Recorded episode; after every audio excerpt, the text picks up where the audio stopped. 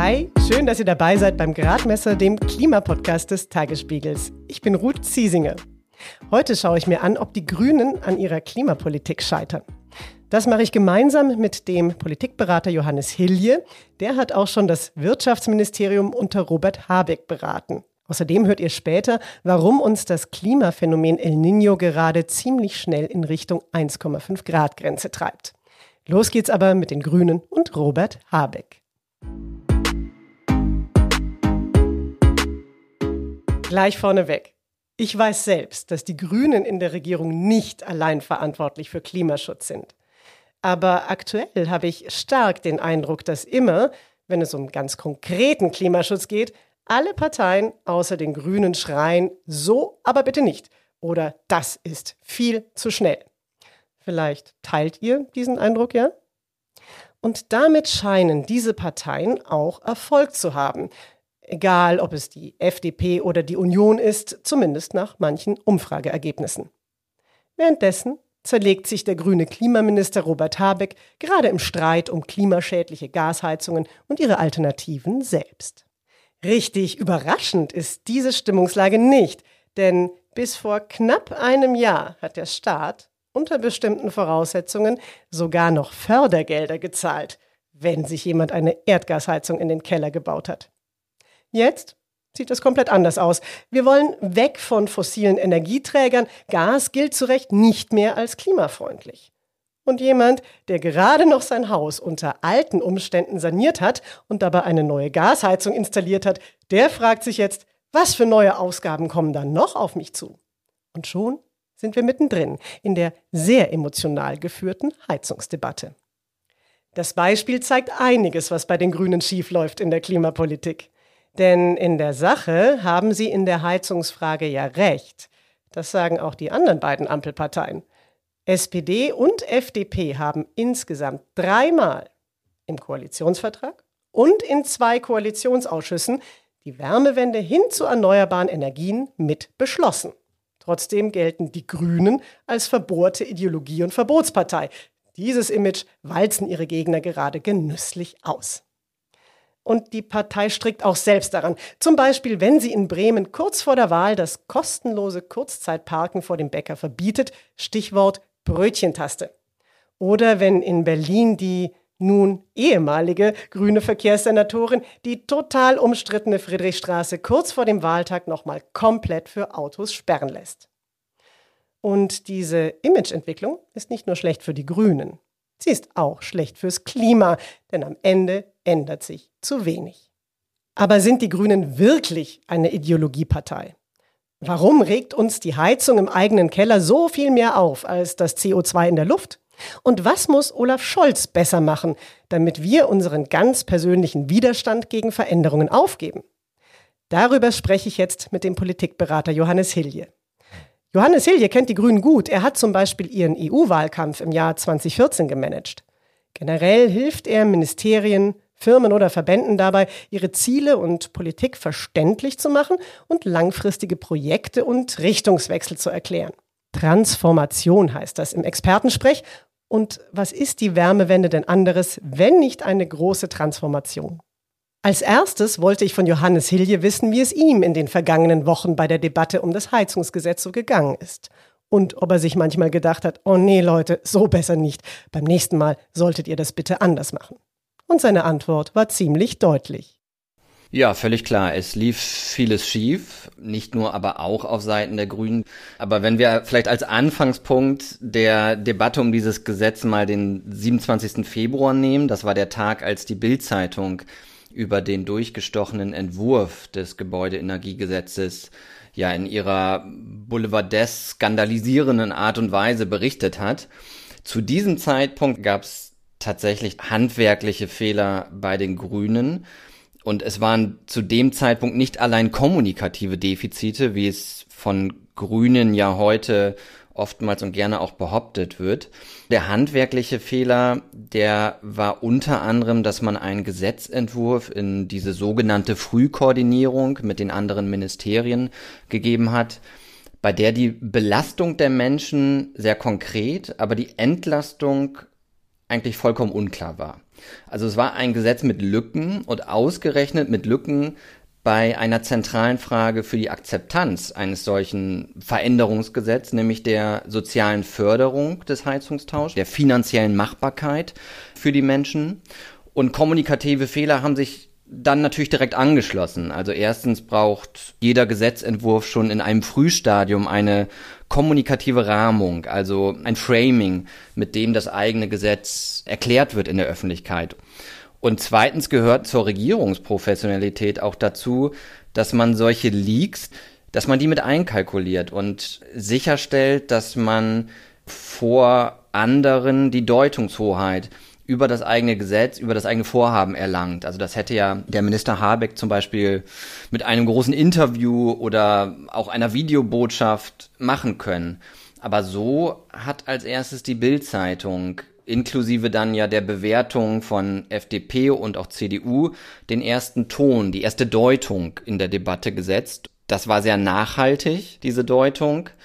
Und natürlich hat dann aber auch die Greichen-Affäre noch ihr Übriges getan so dass insgesamt eine Situation entstanden ist, in der die Verunsicherung von Menschen dominiert hat.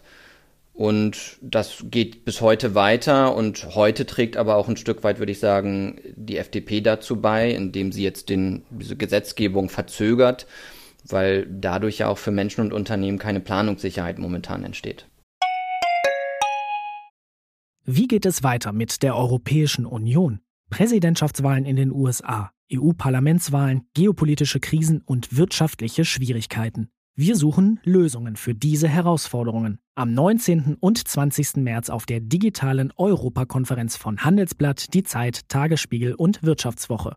Über die Zukunft Europas sprechen wir mit Bundeskanzler Olaf Scholz, Wirtschaftsminister Robert Habeck und vielen mehr. Kostenlose Anmeldung unter europe20xx.de. Ich würde jetzt gerne noch mal einen Moment bei den Grünen bleiben und bei der Frage, was da möglicherweise schiefläuft. Denn im Deutschland-Trend für diesen April haben die meisten Befragten Klimawandel und Umweltschutz als das wichtigste Problem genannt, das wir haben. Und die Grünen, die verstehen sich ja nicht nur selbst als Klimaschutzpartei, die werden ja auch als solche gesehen. Die verlieren aber gerade massiv an Zustimmung. Ich frage mich, was machen die Grünen denn falsch? Ja, also ich glaube, dass grundsätzlich erstmal das weiter so ist, dass eine ganz große Mehrheit der Gesellschaft dieses wichtige Ziel von Klimaschutz und von Klimaneutralität bis 2045, was die Grünen natürlich als Kernanliegen haben, weiterhin auch teilen. Aber wir haben in den letzten Monaten, seit die Grünen jetzt an der Regierung sind, ja nicht mehr eine Diskussion so sehr über die Ziele, sondern über die Mittel, dieses Ziel zu erreichen. Interessant finde ich, wenn man den Umfrageverlauf sich der Grünen anschaut, seit die Ampelkoalition im Amt ist. Also wir haben ja bis zum Sommer 2022 ein Anstieg der Grünen gesehen über ihr Ergebnis bei der letzten Wahl hinaus. Also da lagen sie teilweise weit über 20 Prozent, waren an der Union dran. Da war die Erzählung, die Grünen, das ist eine Partei, wenn die in Regierungsverantwortung ist, die hält nicht, gerade wenn es zu Krisen kommt, stur an ihren Grundprinzipien fest, sondern die geht pragmatisch vor. Und zwar bei den Maßnahmen, aber auch bei den Lösungen. Da wurden beispielsweise die Gasimporte immer wieder als eine Maßnahme angeführt, die Waffenlieferung an die Ukraine aber auch, also nicht nur in der Energiepolitik. Und mit dieser Erzählung wurde im Spätsommer letzten Jahres dann gebrochen, als es diese AKW-Debatte gab, wo doch alle dann gedacht hätten, ja, wenn die Grünen so pragmatisch sind, dann müssen sie doch jetzt hier auch nochmal dieses eiserne Grundprinzip über Bord werfen und doch noch für eine längere. Also die drei verbleibenden AKWs länger laufen lassen als bis zum Ende des Jahres 2022. Genau, zumindest mehr als das, was am Ende bei rausgekommen ist, nämlich dass man jetzt ja ausgestiegen ist. Man hat eigentlich damals vor allem der politischen Konkurrenz eine Gelegenheit gegeben, die Erzählung der Grünen von der Pragmatismuspartei hin zur Ideologiepartei zu verschieben. Das ist im Grunde nicht nur ein Bruch der Erzählung, sondern auch ein Bruch des Politikansatzes, mit dem sich ja Robert Habeck immer sehr stark identifiziert und auch profiliert hat, nämlich dass man pragmatisch agiert, Politik für die Breite der Gesellschaft macht und nicht nur für das eigene Milieu. Und diese Möglichkeit der Stigmatisierung der Ideologiepartei, die hat man jetzt auch bei dem Heizungsgesetz wieder gegeben und auch die Greichen-Affäre stellt natürlich vieles in Frage, gerade so was Robert Habeck als Wert von Integrität auch versucht nach außen zu tragen. Und hier ist wiederum das dominante Etikett der Grünen das der Ideologiepartei gewesen. Das Ganze wird dann nochmal gefüttert durch Symbole in Wahlkämpfen in Bremen und in Berlin, also die, die Brötchentaste in Bremen, die möblierte Friedrichstraße in Berlin. Die machen dann nochmal diese Erzählung überzeugender, weil es ideale Bilder und Symbole gibt, diese Erzählung auszubreiten. Also würden Sie sagen, dieser Vorwurf, dass die Grünen einfach viel zu abgehoben sind äh, und dass sie Interessen oder Bedürfnisse und Sorgen der Menschen außerhalb ihrer Kernwählerschaft einfach nicht verstehen, dass dieser Vorwurf durchaus trägt? Ich würde mal behaupten, dass das nicht ein Alleinstellungsmerkmal der Grünen, sondern auch anderer Parteien ist, aber dass es doch eine gewisse Distanz zu sozial unterprivilegierteren Milieus gibt, die aber natürlich wirklich mitgenommen werden müssen, für die diese Transformation machbar gemacht werden muss wo auch viele Ängste und Verunsicherungen genommen werden müssen. Da haben Grüne qua Biografie und qua Personal, glaube ich, eine gewisse Distanz zu diesem Milieu, aber das gilt auch für andere Parteien, das gilt auch für die CDU und die FDP. Die SPD ist über die Gewerkschaften vielleicht noch am ehesten an diesen Milieus dran.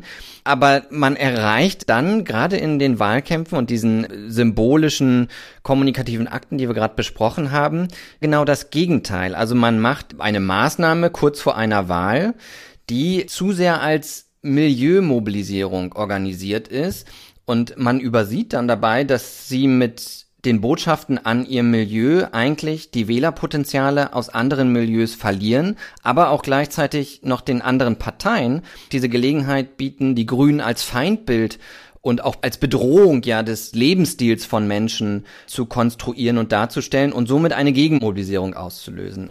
Vielleicht darf ich dann da einfach gleich mal reingehen.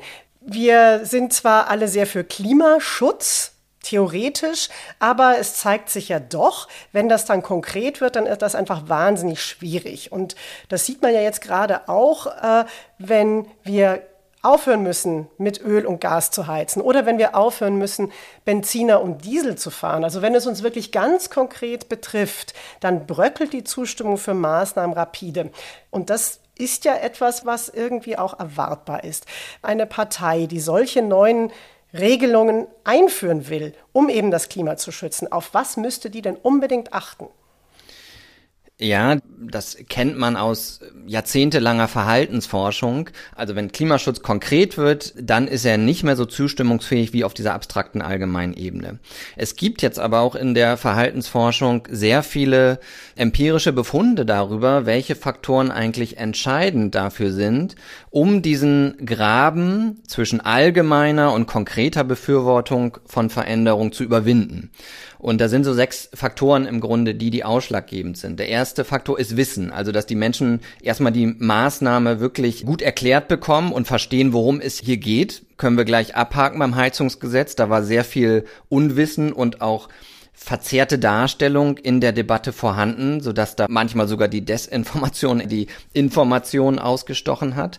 Der zweite Faktor sind Werte, also dass Menschen das Gefühl haben, mit dieser Maßnahme, mit dieser Politik werden meine Werte verwirklicht. Es geht drittens um soziale Normen, das heißt, dass das Gefühl da ist, dass andere auch mitmachen und dass ich mich nicht hier nur alleine anstrenge, sondern auch andere mitziehen, damit es ja insgesamt eine Wirkung erzielt. Der vierte Faktor ist der Preis und die Kosten, also dass die Menschen das Gefühl haben, sie können das leisten und es gibt finanzielle Unterstützung, die es dann möglich macht, diese Veränderung durchzuführen. Der fünfte Punkt ist sowas wie die praktische Machbarkeit. Das kann man vielleicht bei dem Heizungsgesetz jetzt damit übersetzen, dass genug Handwerker zur Verfügung stehen, dass genug alternative Heizungssysteme auf dem Markt Klammer auf, Wärmepumpe, Klammer zu, zur Verfügung stehen, Das fällt so unter den Punkt der Machbarkeit. Und der letzte Punkt ist die Wirksamkeit. Also, dass die Menschen auch das Gefühl haben, dass diese Maßnahme wirklich zu dem Ziel führt, was ausgegeben wird, also beispielsweise Emissionen runter. Und wenn diese Faktoren erfüllt sind und eine Debatte auch so entsteht, dass diese Faktoren positiv für diese Veränderungsmaßnahme ausgehen, dann resultiert so etwas wie ein Gefühl von finanzieller und praktischer Machbarkeit, aber auch ein Gefühl der Wünschenswertigkeit, also dass man das tatsächlich will, diese Veränderung. Und dieses Gefühl ist nicht entstanden in den letzten Wochen. Ja. Auch allgemein gesprochen würde ich sagen, ist das bei Klimapolitik eine ganz schöne Herausforderung, denn Klimapolitik bedeutet ja wirklich Veränderung und damit eben auch Abschied von Werten. Und sie bedeutet auch Kosten, man muss dafür zahlen. Was bedeutet es jetzt aber wenn man klimapolitische Maßnahmen umsetzen möchte und wenn dann diese Attacken auch wirklich dezidiert aus der eigenen Koalition kommen? Ich habe verstärkt äh, in den letzten Monaten das Gefühl, und das fing schon vor dieser Heizungsdebatte an, bei der Verbrennerdebatte kam das auch schon durch, dass Klimaschutz eigentlich nicht das gemeinsame Projekt dieser Koalition ist, wie es eigentlich am Anfang mal dargestellt wurde. Und es hat sich so ein bisschen die Einstellung, gerade bei FDP, aber durchaus auch bei SPD eingeschlichen, dass Klimaschutz eben vor allem den Grünen nutzen würde. Und ich glaube, FDP, aber auch Kanzler Scholz fehlt es eigentlich an so einer, an ihrem eigenen Wertefundament ausgerichteten aber auch dann gesamtgesellschaftlich überzeugenden Erzählung für dieses Projekt Klimaneutrales Deutschland 2045, was ja SPD und FDP überhaupt nicht in Frage stellen. Sie unterstreichen das ja auch immer, sie sind dafür, aber dann ja eigentlich ihre Position vor allem als Antithese zu den Grünen formulieren und das ist durchaus problematisch, diese Konstellation für die Grünen, weil sie dann einerseits immer in der Minderheitsposition sind in dieser Dreierkoalition, also immer es eine 1 zu 2 Situation ist. Gleichzeitig es aber auch zu einer Polarität in der öffentlichen Debatte beziehungsweise auch im Parteienspektrum führt, die jetzt auch meines Erachtens von FDP und SPD ein Stück weit mit ähm, herbeigeführt wurde, dass wir auf der einen Seite eine Klimapolitik haben, die über die Köpfe der Menschen hinweg gemacht wird, Klammer auf, das sind die Grünen, Klammer zu. Auf der anderen Seite eine Klimapolitik, die die Menschen mitnimmt, Klammer auf, aber wie denn dann eigentlich? Also vielleicht langsamer, aber wie erreicht man in dieser Langsamkeit dann die Klimaziele, die ja eben nicht eher erreicht werden, indem man langsamer macht. Klammer zu. So. Was denken Sie, scheitern die Grünen in der Klimapolitik? Das ist nicht mein Eindruck, weil sie es durchaus auch geschafft haben, in den letzten Wochen das zu markieren, dass ihre Koalitionspartner im Grunde keine zuverlässigen Partner für den Klimaschutz sind. Das haben sie mehrmals unterstrichen. Und es gibt andererseits aber auch durchaus schon etwas vorzuweisen, finde ich, in der Klimapolitik und auch bei der Energiewende. Also allein, wenn wir uns jetzt die Beschleunigung beim Ausbau erneuerbarer Energien anschauen, dann wird da doch einiges gemacht und wurde schon gemacht in dieser Legislatur, wo die Grünen durchaus auch stolz drauf sein können. Also ich glaube nicht, dass die Grünen scheitern. Ich würde die Frage eher anders stellen, scheitert die Koalition mit diesem Anspruch, den sie ja im Koalitionsvertrag formuliert hat, diese Idee von Fortschritt, gesellschaftspolitisch durchzusetzen, aber ja vor allem auch klimapolitisch und auch wirtschaftspolitisch. Und wenn ich wirtschaftspolitisch sage, dann bedeutet das heutzutage ja immer Klimaneutralität, weil ohne die wird es keine Wettbewerbsfähigkeit und erfolgreiche Wirtschaft in Zukunft mehr geben. Also da scheitert meines Erachtens eher ein Anspruch der Ampel insgesamt. Also Sie würden sagen, im Endeffekt scheitert dann einfach insgesamt das Bedürfnis, ernsthafte Klimaschutzpolitik zu betreiben, weil es einfach nicht genügend Unterstützung gibt. Verstehe ich Sie da richtig? Naja, es ist zumindest so, dass wir gegebenenfalls Klimaschutz zu langsam machen. Dieses Paradox der Klimapolitik ist ja, je langsamer man ist, desto teurer wird's und desto mehr muss man eigentlich machen. Also die ganze ähm, Anstrengung, die ganzen Kosten werden höher und sie werden nur zeitlich verschoben. Eine vorausschauende Politik müsste sagen, wir machen es jetzt, wir machen es aber natürlich sozial verträglich, so dass Menschen keine Transformationsreaktanz entwickeln und das mitmachen wollen. Aber wir machen es eben in einem Tempo, das nicht dazu führt, dass es später eigentlich alles viel teurer und schlimmer und die Veränderung dann auch noch viel heftiger wird. Also im Grunde ist es ja im Vorsorge dafür treffen, dass man nicht noch mehr verändern muss in der Zukunft, wenn man heute die Veränderung rechtzeitig angeht. Stattdessen läuft die Debatte im Moment anders. Sie haben gerade die Polarisierung auch schon selbst angesprochen. Klimapolitik wird in Teilen zumindest auch inzwischen zu einem richtigen Kulturkampfthema. Was kann man denn tun, damit das eben nicht weiter fortschreitet, sondern dass wirklich Fakten und auch positive Lösungen im Vordergrund der Debatte stehen?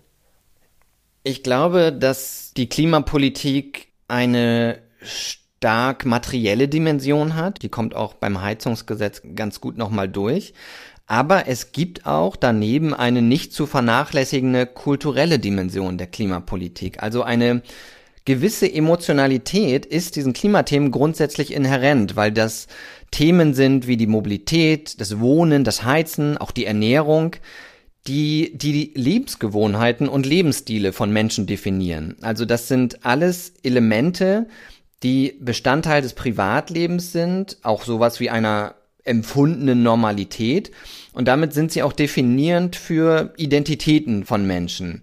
Also es geht hier nicht nur einfach um das Heizen und die Wohnung warm kriegen oder die Mobilität, wie komme ich von A nach B, sondern es geht auch um Lebensstile und Identitäten von Menschen, die so etwas wie eine Alltagskulturalisierung dieser Themen unumgänglich macht, weil Menschen bei diesen Themen erstmal ebenso Dinge dann wie unser Auto, wenn wir eins haben, wie unsere Öl- oder Gasheizung, wenn wir eine haben, denken, wenn es um diese Themen geht. Und dann kommt man gar nicht drum herum, dass es da eine gewisse Emotionalität gibt. Und die muss man auch mitdenken, glaube ich. Und die muss man auch als grüne Veränderungspartei viel stärker mitdenken. Es gibt aber dann, und das haben Sie ja gerade angesprochen, neben dieser Grundemotion der Debatte eine Emotionalisierung nochmal dieser emotionalen Themen, wo dann diese Grundemotion ins Negative, ins Destruktive, auch ins Antagonistische zugespitzt wird. Durch bestimmte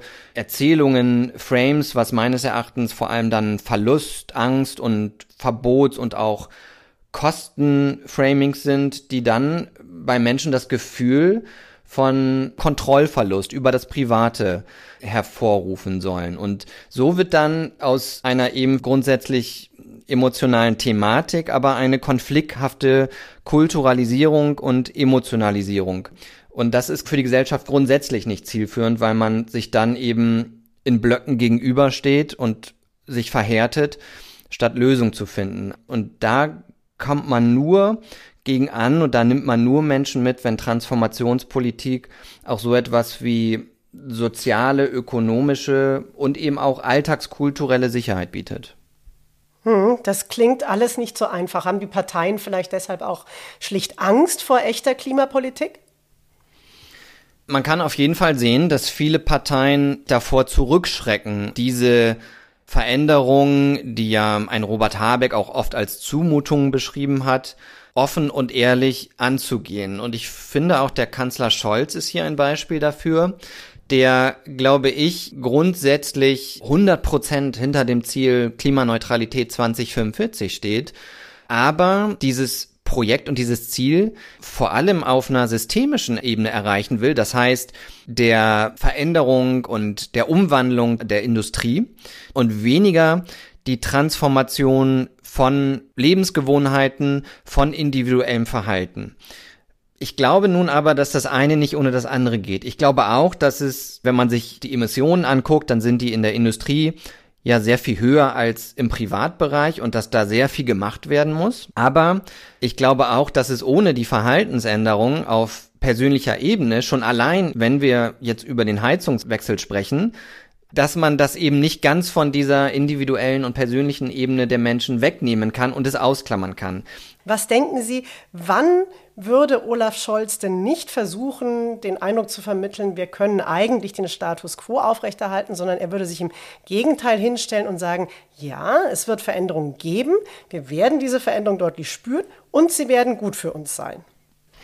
Ich glaube, dass Olaf Scholz zu sehr sich davor scheut, den Menschen auch so etwas wie eine längerfristige Erzählung darüber, wo er eigentlich mit der Gesellschaft hin will und was das auch vielleicht für Veränderungen für die Menschen in der eigenen Lebenswelt bedeutet und nicht nur auf Ebene der Industrie und dort der Dekarbonisierung. Da scheut er komplett zurück und das muss auch nicht immer die große Vision sein, aber er muss eine Erzählbarkeit seiner Politik haben. Eine Struktur einer Kommunikation, die aus den drei Bestandteilen Herausforderung, Handlung und Versprechen besteht.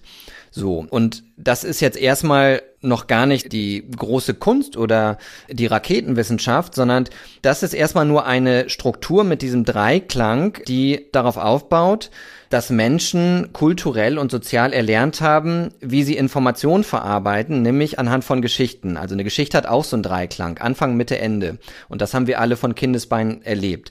Und Olaf Scholz nutzt eigentlich nie so eine erzählerische Struktur, um den Menschen zu erzählen, wo er eigentlich mit seiner Politik hin will, sondern er hat eher so ein Problemlösungskommunikation. Hier ist ein Problem, beziehungsweise oftmals bei Scholz, da war ein Problem und ich habe es gelöst, beziehungsweise hier ist die Lösung dafür. Das erzeugt aber nicht, dass Menschen für einen längerfristigen Veränderungsprozess mobilisiert, sondern das ist ja das Verständnis von Politik als Servicebetrieb für die Bevölkerung.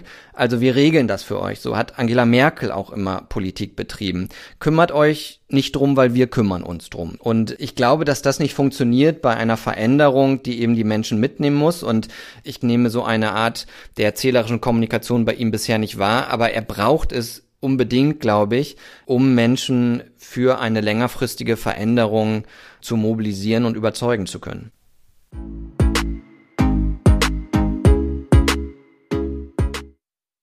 Das war Johannes Hilje. Mich interessiert, wie ihr die Klimapolitik der Grünen jetzt seht. Sind Sie eine Ideologiepartei? Hinterlasst mir dazu gerne einen Kommentar oder nehmt bei Spotify an unserer Umfrage teil. Wie geht es weiter mit der Europäischen Union? Präsidentschaftswahlen in den USA, EU-Parlamentswahlen, geopolitische Krisen und wirtschaftliche Schwierigkeiten. Wir suchen Lösungen für diese Herausforderungen. Am 19. und 20. März auf der digitalen Europakonferenz von Handelsblatt, Die Zeit, Tagesspiegel und Wirtschaftswoche. Über die Zukunft Europas sprechen wir mit Bundeskanzler Olaf Scholz, Wirtschaftsminister Robert Habeck und vielen mehr. Kostenlose Anmeldung unter europe20xx.de. Jetzt lassen wir die Politik aber hinter uns und wenden uns, wie versprochen, nochmal den harten Fakten der Klimawissenschaft zu. Ihr habt in den letzten Wochen sicher auch öfter den Begriff El Niño gehört, beziehungsweise, dass uns beim Klima ein El Niño bevorsteht. Aber was heißt das jetzt genau? Übersetzt bedeutet El Niño das Christkind. Mit schönen Geschenken hat dieses Klimaphänomen allerdings nichts zu tun, wie mir mein Kollege Patrick Eikemeyer erklärt hat. Es hat tatsächlich etwas mit Weihnachten zu tun. Um schöne Geschenke geht es dabei nicht. Es geht da um eine Beobachtung von Fischern vor der Küste von Peru, denen in bestimmten Jahren die Fische ausgeblieben sind. Und das trat oft um die Weihnachtszeit herum ein und deswegen wurde das Wetterphänomen als El Nino bezeichnet und der Name hat sich eingebürgert. Es geht dabei um ein größeres System aus dem Meer, der Luft, also Ozean und Atmosphäre. Die befinden sich in einem bestimmten Zustand, der gekennzeichnet ist von Temperaturen und Strömungen und die ändern sich periodisch. So alle paar Jahre durchlaufen die unterschiedliche Zustände und das ist eben zum einen El Nino auf der einen Seite, dann gibt es einen mittleren Zustand und dann gibt es das Gegenstück von El Nino, La Nina, die Tochter, die praktisch eine Verstärkung dieses Normalzustands ist. El Nino ist, es tritt ein eine Abschwächung der Passatwinde, dadurch bleibt eine kalte Meeresströmung, die vor Südamerika aufsteigt, aus. Es legt sich praktisch eine Decke warmen Wassers über das Meer vor Südamerikas Küste. Deswegen haben die peruanischen Fischer das bemerkt. Das hat aber auch noch weitere Folgen und verursacht Veränderungen von Niederschlag, Luftdruck, Windrichtungen, ja, und eben auch der Wassertemperatur.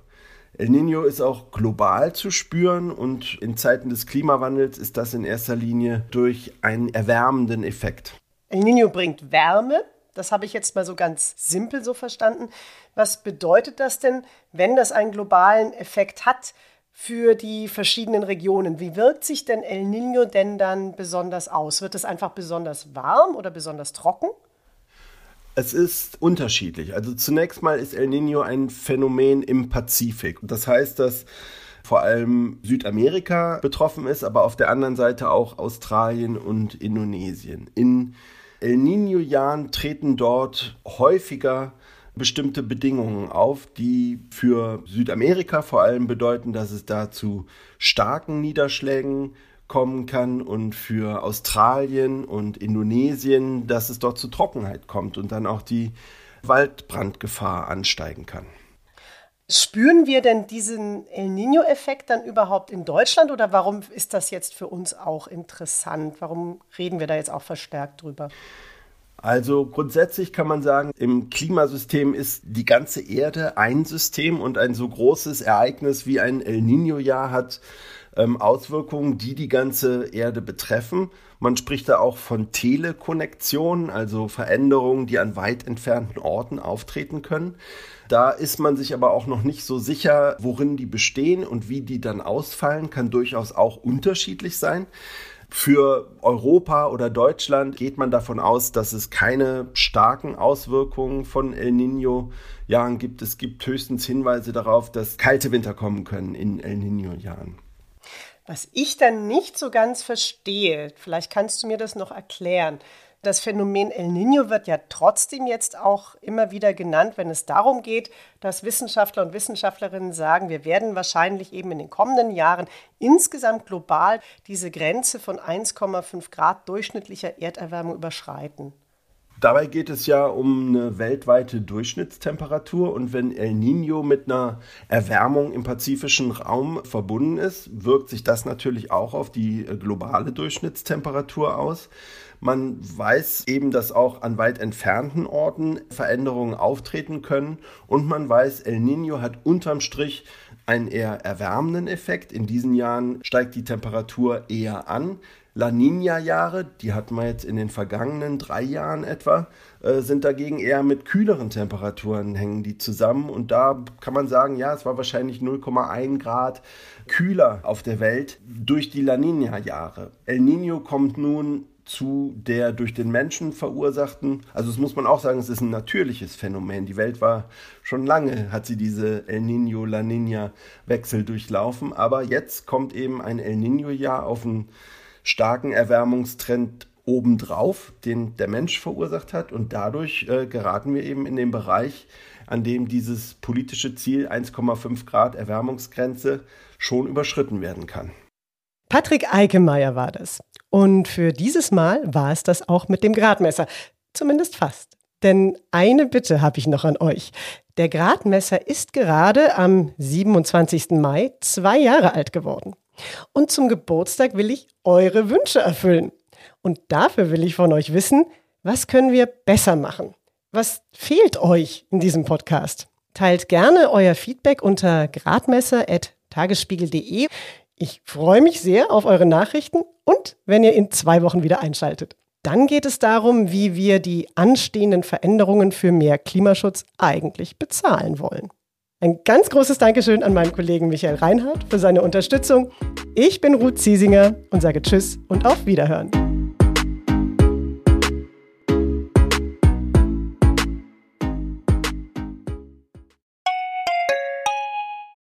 Wie geht es weiter mit der Europäischen Union?